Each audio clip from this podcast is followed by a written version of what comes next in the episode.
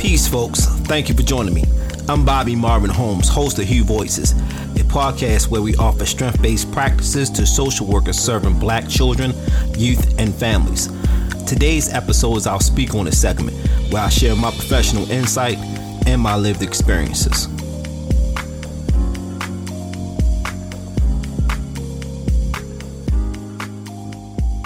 So, folks, I've been working with children, youth, and families for years now.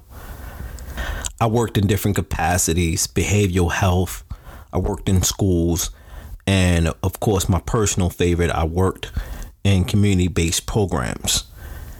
And throughout my work, I've seen, you know, definitely different aspects of what it means to serve, right?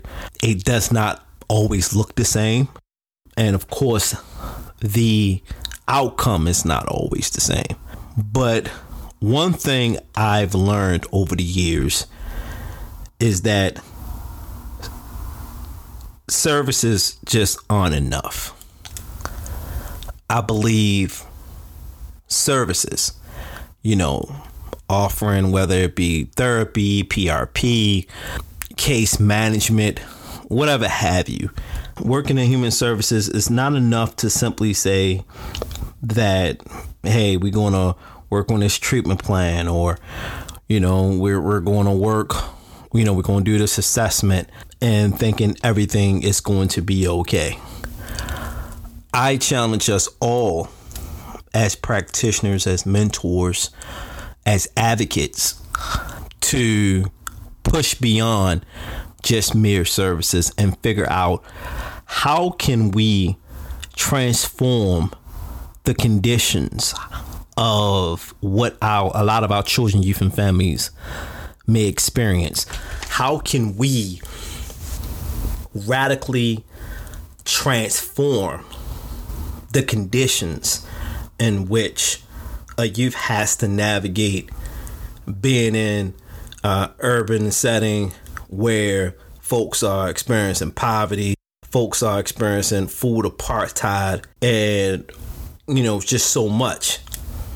Now, don't get me wrong. I believe the support and the services are needed. You know, I, would be a hypocrite if, if I believe that it's not needed as someone that does therapy, you know, offer workshops and and different things of that nature, I'd be a hypocrite if I say that it's not needed. I totally believe it's needed. However, I believe we as practitioners must figure out a way on how we can move the needle. It's not enough to teach youth what to do if stopped by the police it's not enough to have those workshops. But what can we do to engage with law enforcement, engage with public officials to have substantive conversations about transforming the way policing is done? Um, I think that we've gotten in this space where we just offer services and thinking it's just enough when it's not enough. And I, and I know I'm preaching to the choir talking about this, but we must challenge ourselves more. We must look beyond just mere case management work and, and therapy and figure out if we're looking at from the perspective of the person and the environment, you know, for social workers and, and clinicians, if we're looking at person and environment, what are we doing to impact the environment that we know the person that we're serving, they have to navigate that space?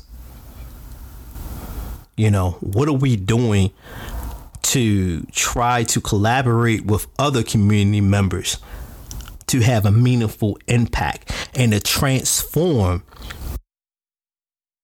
conditions of that community. And it won't happen overnight. I'm clear on that. It will not happen overnight. These conditions of a lot of our communities took decades to get that way. I mean, you know, is and where I'm from, Baltimore. If you think about the redlining law that created that forge um, pockets of poverty, concentrated poverty, you know, that didn't happen overnight. So it's not going to change overnight.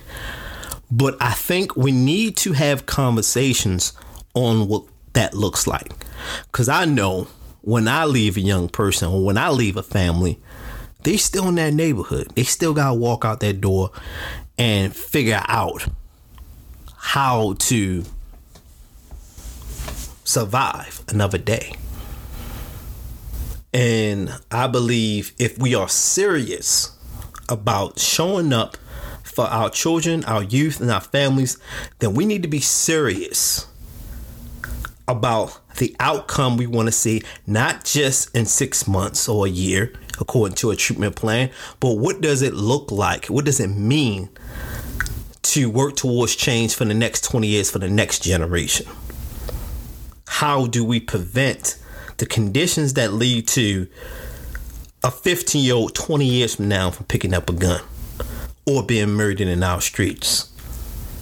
How do we prevent another father from being incarcerated and taken from his family? How do we prevent another mother from being taken from her family? This is a meaningful discussion we must reflect on as clinicians, as practitioners, as people who care about the well being of the people we serve. Services is it's just not enough. I don't think services alone will ever will ever be enough. We must be more bold, courageous, and imaginative. We must do more. Take care, folks. Folks, thank you for joining me. Again, I'm Bobby Marvin Holmes, host of Hue Voices. Hue Voices podcast is a production of Son of a Dream Services and multimedia resources. Our theme music is produced by Jay Soul for BSM Productions. Be sure to subscribe to Hue Voices podcast on Apple Podcasts and Spotify. Also, be sure to visit our website at sonofadream.com to learn more about how our services and multimedia resources support the health development and success of children, youth, and families.